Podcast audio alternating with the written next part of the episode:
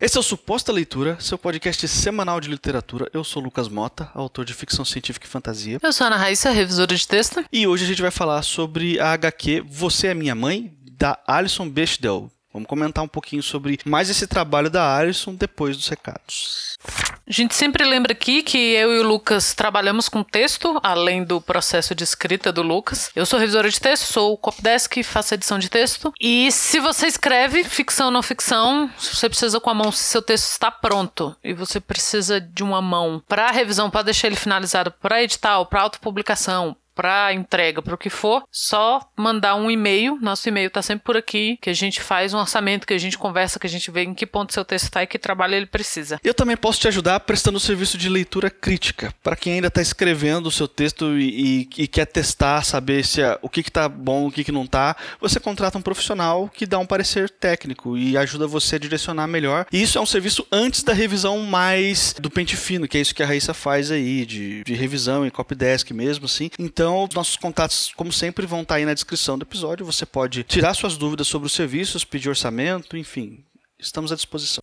Esse é o segundo livro da Alison Bechdel que a gente comenta aqui no podcast. O outro tá no, no episódio 43, vai estar tá aqui linkado. E ele é meio que uma continuação das memórias da, da autora. Então, ela, o primeiro livro dele, Fun Home, ele, ela fala basicamente da relação dela com o pai. E aqui nós vamos ter a relação dela com a mãe. Adiantando que a mãe dela não gostou de nenhum dos dois. E ela trata sobre isso no, também no, no, principalmente no segundo livro, ela trata muito do fato da mãe dela não ter lidado muito bem com, com isso, achar desnecessário e tal. Esse livro, ele foi lançado em 2012, o original. Aqui no Brasil ele foi lançado em 2013 pela Companhia das Letras. A tradução é do Érico Assis. E o título dele faz referência a um livro infantil muito famoso nos Estados Unidos, que também se chama É Você Minha Mãe, que é a história de um passarinho que ele vai procurar a mãe dele e ele vai passando por outros bichos, assim. Ele passa por um cachorro, ele passa por um e ele quer saber se o bicho é a mãe dele. Então, essa é uma referência muito forte para crianças americanas, porque ele foi adotado em escolas, é um livro clássico premiado e tal. É um livro do P.D. Eastman. Eu, eu descobri essa informação por acaso, não é muito. Ela não, não menciona isso de forma alguma no, no livro dela, mas quando você sabe disso, você percebe um pouquinho qual a intenção dela em colocar esse título, porque ela tem esse, esse processo de busca, né, da mãe, como o passarinho. Eu acho essa informação muito. É uma chavinha caminha para entender o livro, embora você possa ler sem, sem saber disso exatamente e, e gostar, ou não gostar, claro, da, da mesma forma. Esse aqui é um podcast de análise, então ele, a gente vai falar de tudo que está no livro, tem spoilers, tá? Se você não leu, continue por sua conta e risco, ou pause o podcast, vá ler HQ e depois volte aqui para ouvir o resto. É, você falou aí que ele é meio que uma continuação das memórias dela que a gente viu lá em Fan Home, que é, mas assim, eu acho que eu concordo que ele é uma continuação, mas ao mesmo tempo ele não é também, sabe? Ele é uma continuação que não é uma continuação. Ele funciona como uma história separada, sozinho. Se a pessoa não leu Fan Home, ela pode ler esse livro aqui e ela vai poder aproveitar a história mesmo assim. Claro que tem algumas referências ao Fan Home aqui, então ela vai pegar mais coisas se ela tiver lido Fan Home, mas a pessoa não vai perder a experiência de leitura dela se ela não leu Fan Home. Então é muito curioso porque a gente tem uma continuação que não é continuação, né? Cronologicamente é uma continuação, mas ele funciona como uma história separada, né? Tá, pergunta. Você acha realmente? Eu não acho. Eu. Umas amigas minhas estão lendo ele também e nenhuma delas leu Fan Home. Eu tô curiosa de esperar elas terminarem de ler para perguntar o que elas acharam. Porque eu acho que não. Claro, não acho que é uma experiência totalmente perdida. Mas, por exemplo, ela faz muita referência ao Fan Home. Então a pessoa pode sentir, sentir uma vontade de, poxa, de que, que ela tá falando? E tem outra, quando ela descreve, a, ela desenha, não descreve, mas porque na, no Fan Home ela fala muito da casa casa, porque a, figura do pai dela estava muito ligada à figura da casa. E aí eu acho que isso faz falta, se você não sabe. Mas não sei, assim, eu tô, tô imaginando e tô esperando as meninas terminarem de ler para perguntar isso pra elas. Porque essa figura do pai tá tão ligada à figura da casa, eu acho que quando você vê ela falando da casa, por exemplo, tem um sonho que ela fala que sonhava que estava escalando uma geleira e depois ela percebeu junto com a psicóloga dela que aquela geleira era a relação familiar deles. E isso só fica mais claro se você sabe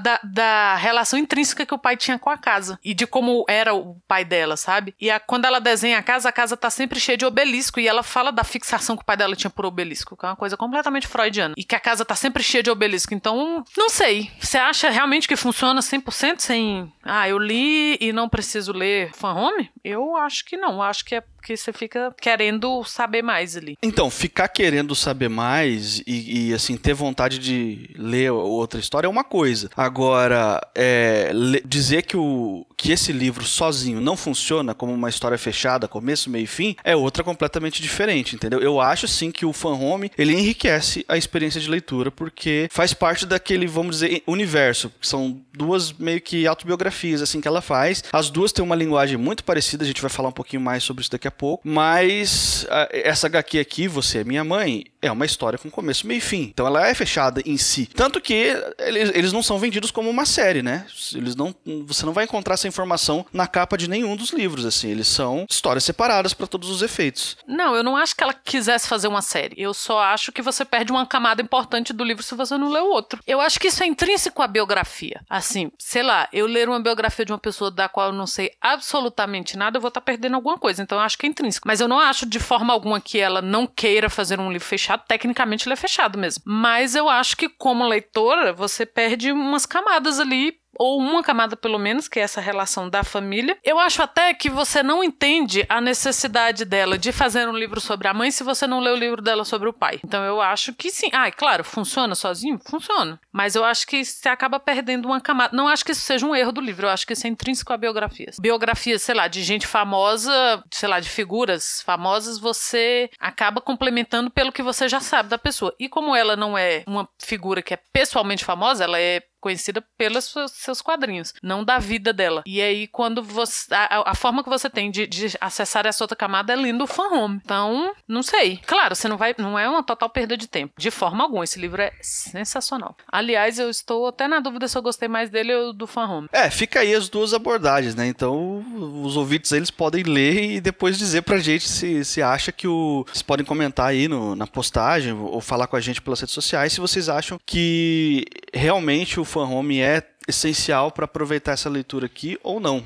Mas vamos falar sobre a linguagem aqui, Raiz. É, é muito parecida com a linguagem do fan home, né? Ela usa o mesmo estilo de misturar entre a narrativa principal dela, que é a história pessoal dela, no caso aqui com a mãe, ela tá. Na verdade, o, o livro começa com ela contando para a mãe que vai escrever um livro sobre o pai, que é o fan home, que a gente já leu. Já sabe como que terminou essa história, mas ela tá tendo esse drama de, de porque a mãe tem vários assuntos inacabados com o pai, vários traumas, e ela é uma pessoa super preocupada com a própria privacidade das coisas pessoais e não quer revelar isso pro mundo, sabe? E aí ela fica aquela meio que guerra fria entre mãe e filha, assim, tipo, de uma tentar se fazer entender pela outra e conseguir as suas vontades. Mas aqui ela intercala essa narrativa principal com referências literárias. Aqui a Virginia Woolf é talvez a, a, a, principal autora aqui referenciada, né? E também com muitas referências de é, psicologia, psiquiatria, né, estudos da mente, assim, porque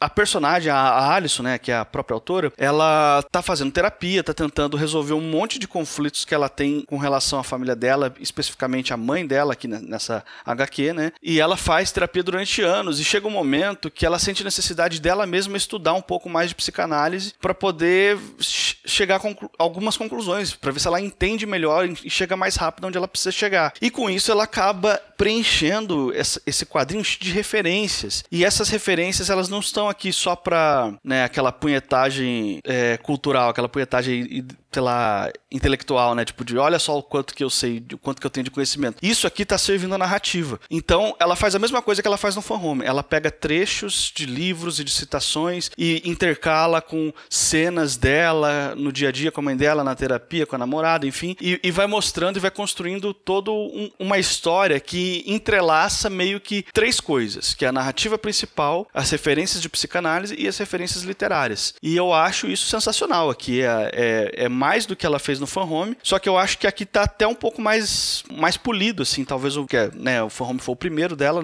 nessa, nessa pegada aqui, e agora ela tá dominando um pouco melhor essa linguagem, né? Isso que ela faz para mim é maravilhoso. Eu acho que é o que mais me chamou a atenção no, no Fan Home, que mais me fez gostar do Fan Home. Lá ela trata muito do Proust. Ela fala muito do, do Proust, né? Do, do, escritor. Porque o pai dela gostava muito e ela entrelaça o Camus e tal. Que o pai dela era um, um leitor muito ávido. Então ela entrelaça as leituras que ela fez que tinham relação com as leituras que o pai dela fez. E aqui ela perde um pouco isso das leituras conjuntas, porque são leituras pessoais, como você falou. Ela vai ler muito sobre psicanálise enquanto faz análise e falar muito da Virginia Woolf, principalmente dos diários da Virginia Woolf e daquele livro Um Teto Todo Seu, que é um ensaio dela famoso. E eu acho isso sensacional, porque isso dá uma profundidade e dá o tom da história. E isso não seria tão interessante ela usar se fosse só uma punhetagem intelectual. O que torna isso tão peculiar para a história dela é que os pais dela eles eram grandes leitores, além de professores de literatura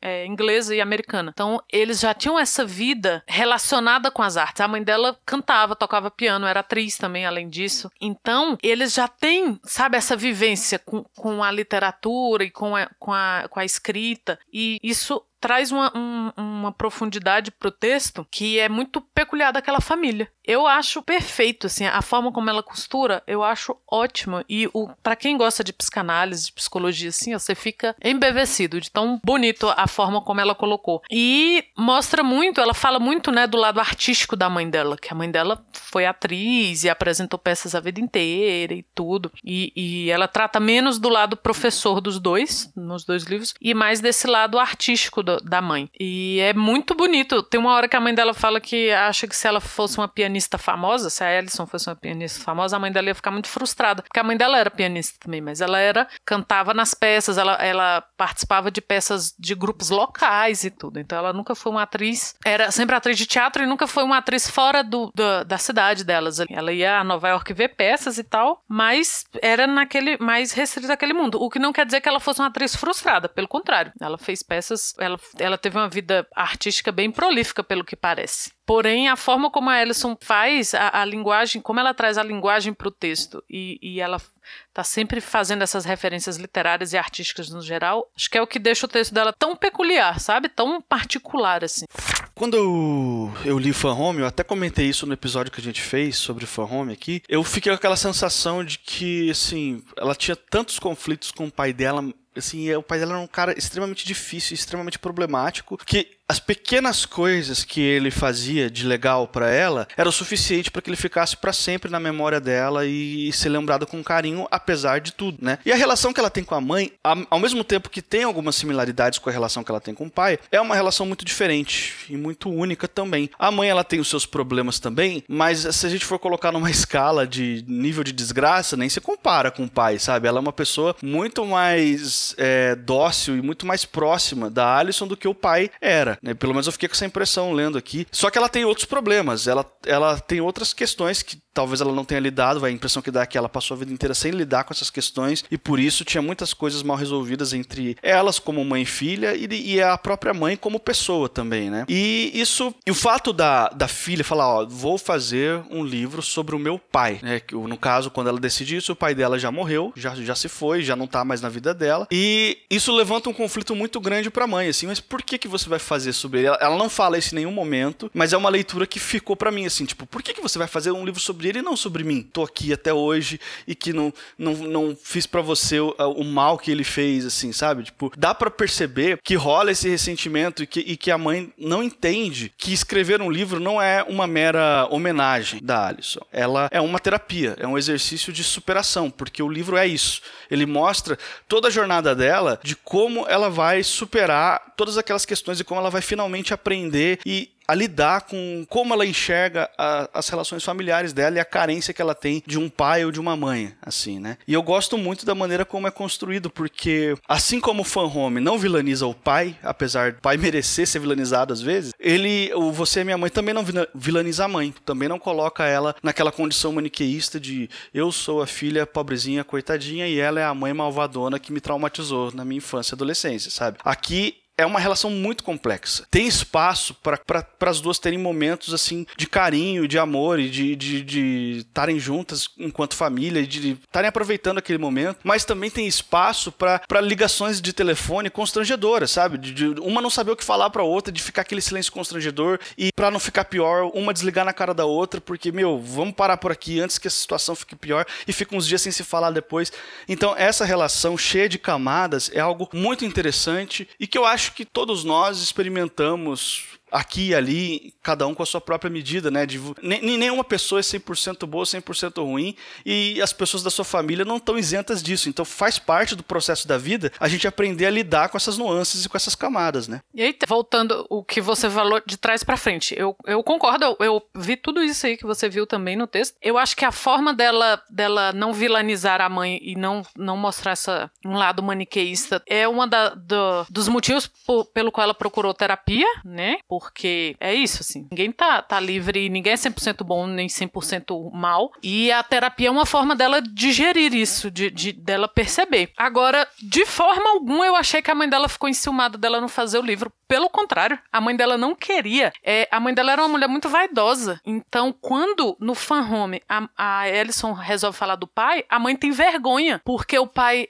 era homossexual, ele se envolvia com, com meninos menores de idade. Então a mãe não queria de forma alguma. E em nenhum momento, para mim, pelo menos, ela colocou, tipo, ah, por que você não faz um livro sobre mim? Tanto que quando ela começa a falar pra mãe, porque ela mostra todo o processo de terminei o livro sobre o meu pai, do tanto que foi sofrido e tal, e que ela começa a viajar para divulgar o livro, e ela sente a necessidade de fazer um livro sobre a mãe dela. A mãe dela literalmente pergunta assim: você não tem outra coisa para escrever? Por que, que você tem essa necessidade de expor a vida da gente? Porque a mãe dela, ela se sente exposta. Porque, claro, e assim, assim, falar que a mãe dela é vaidosa não é uma crítica, ou não é um defeito. A mãe dela era atriz. E assim, psicanaliticamente falando, professores, atrizes, pessoas que estão no palco, elas procuram essas profissões porque são pessoas vaidosas, são pessoas que querem, que, que sabem que podem fazer aquilo. E assim, em nenhum momento passou pela minha cabeça que a mãe dela, ah, mas eu estou aqui, eu é que estou viva, porque quando ela conta a história, o pai dela já tinha morrido. E você não falou sobre mim. Pelo contrário, a mãe pergunta, ué, mas que necessidade é essa que você tem de expor, gente? Às vezes a mãe dela acha que é uma forma de punição a exposição. Por que, que você tem que expor? Você tem realmente que falar disso quando a Ellison começa a fazer tire. Porque, de novo, a mãe dela era um intelectual. E ela foi criada num lar de intelectuais, assim como o pai era, os irmãos e ela. E quando ela começa, ela fala: Poxa, assinei um contrato pra fazer um livro, a mãe dela fica felicíssima. Quando ela fala que é um livro de tirinhas, a mãe já fica meio assim. Quando ela fala que é uma tirinha sobre lésbicas, a mãe dela corta completamente aquilo. A mãe dela deixa claro, claríssimo de que ela está decepcionada, que ela não precisa fazer aquilo e, e fala para ela, por que, você não faz suas coisas e não fala sobre isso? Então tem, ela trata um pouquinho sobre isso, assim, do, da, da relação da mãe dela com a homossexualidade dela e não só com a homossexualidade dela, com a exposição em si. Ela, a mãe dela tem um problema com o fato dela ser homossexual, mas a mãe dela tem um problema com a exposição. Então eu não vejo que a mãe dela tenha ah, eu que mereci o livro e não seu pai. Eu acho, inclusive, que a mãe dela não gostou desse livro de forma alguma. Ela fala que manda o, o, os originais. Ah, terminei quatro capítulos, mandei pra minha mãe. A mãe lê e não responde. Ou a mãe, quando responde, dá respostas altamente técnicas, assim. Dá pra ver pelo rascunho. A mãe dela coloca assim: ah, o uso dos verbos aqui ficou muito bom e tal. Mas a mãe dela não toca no assunto da história em si, do que ela está contando. Porque pra mãe dela aquilo é incômodo. É um embaraço ter a vida exposta dessa forma. Não, sim, claro, você tem razão. Isso que eu falei não tá no livro de forma alguma. Isso é uma extrapolação minha. Eu interpretei assim.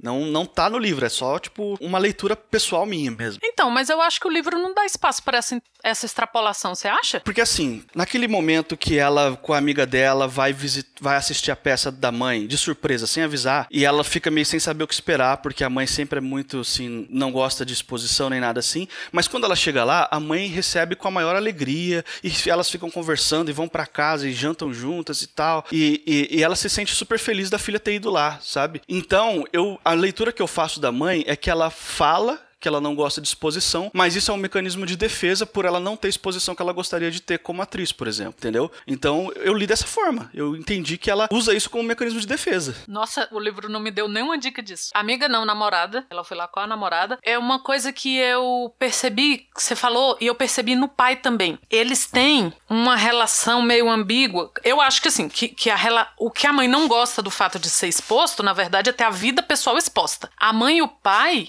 e eu acho que a gente conversou um pouquinho sobre isso no Fan Home, eles gostam de ter uma vida de vitrine, sabe? Lembra da história da casa? A casa tava sempre impecável, não sei o que, e a vida familiar um inferno. E a mãe dela também tem isso. Então, assim, no palco, a mãe dela, ela fala algumas vezes, tanto no outro livro quanto nesse, que a mãe dela era impecável no palco. E a mãe fala que escolhe até o perfume pro, pros personagens. E eu acho que a Ellison, boa parte do, do que ela trabalha na terapia em relação à mãe e o pai tem a ver com essa vitrine que eles colocam na família. Então, assim, a família era perfeita, a casa era maravilhosa, a mãe é uma atriz impecável. A mãe é muito esforçada, ela mostra o esforço da mãe dela, assim, de, de fazer as coisas e, e tá sempre bom, tá sempre maravilhoso. E aí a família tinha muito isso, de mostrar uma coisa e, e não ser aquilo, ou ser. Eles mostrarem o que gostariam que fosse. Não é como se eles levassem uma vida oposta, mas eles mostram o que eles gostariam que fosse. E no nas cartas, eu acho que isso é muito claro quando a mãe fala assim: ela lê as cartas que o pai mandava pra mãe e fala assim, mas eu nunca vi meu pai falar que te ama, igual ele fala nas cartas, ou te chamar de amor ou de querida. E ela fala assim: seu pai nas cartas era outra pessoa. Pessoalmente, ele nunca foi assim. Então, eles têm uma vida artística para eles. Então, o pai era um, um leitor muito apaixonado e ele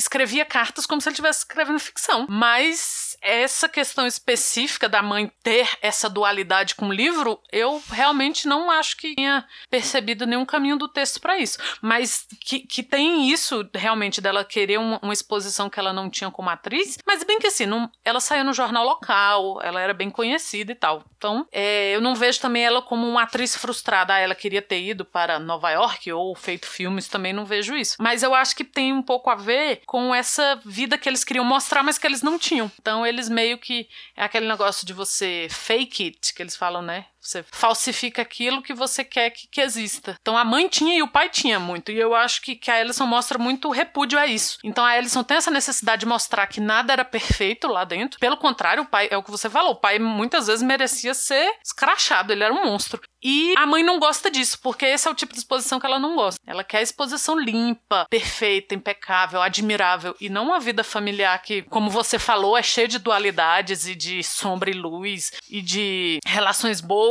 e relações constrangedoras, reações inesperadas pro bem ou pro mal, assim. A, a, a mãe e o pai, eles não sabem lidar com essa vida cheia de, de pontas. Para encerrar aqui a nossa discussão sobre isso, eu queria falar sobre o final da HQ, que é um final tão simples, tão singelo e ao mesmo tempo para mim foi catártico, porque ele mostra o último ponto de conexão que a Alison precisava fazer para aprender a lidar com a relação dela com a mãe. E acontece de uma maneira tão sutil, tão simples, não tem mãe e filha na chuva se abraçando e chorando dizendo que ama e pedindo perdão pelo passado. Seria o que aconteceria se você visse isso num filme de Hollywood, sabe? Não é isso. Com certeza. ia ser assim mesmo. É, ia ser é um negócio totalmente assim simples, é um negócio meio até em certa medida agridoce, mas é um final assim positivo porque não sei se você percebe na sutileza do quadrinho que a Alison desenha a si mesma depois de desligar o telefone, depois de falar com a mãe dela, que pela primeira vez na HQ inteira, que ela tá falando no telefone com a mãe, ela abre um sorrisinho assim no final e aí mostra aquele último quadrinho encerrando assim. Tipo, é o ponto de conexão final que ela precisava para aprender a lidar com aquela relação. Então a HQ ela termina de uma forma que para mim é ao mesmo tempo singela e catártica. E estamos chegando aqui ao final de mais um podcast. Se por acaso esse aqui é o primeiro suposta leitura que você está ouvindo, eu quero te lembrar que esse aqui é um podcast semanal. Toda quarta-feira um episódio novo sobre algum livro ou algum outro tema dentro do universo literário. Você pode assinar o nosso feed no agregador da sua preferência, inclusive Spotify. Vai ter o link para todas essas opções aí na descrição do episódio. Nós estamos nas redes sociais, se você quiser encontrar a gente no Twitter ou no Instagram, é arroba suposta leitura. Se você quiser mandar um e-mail pra gente, é supostaleitura.gmail.com. Eu sou o Lucas Mota, você vai me encontrar no Twitter e no Instagram no arroba mrlucasmota. Eu sou Ana Raíssa, eu tô lá no Twitter também, é arroba Ana Raíssa, tudo junto com dois N's, dois R's e dois S. E na semana que vem a gente tá de volta.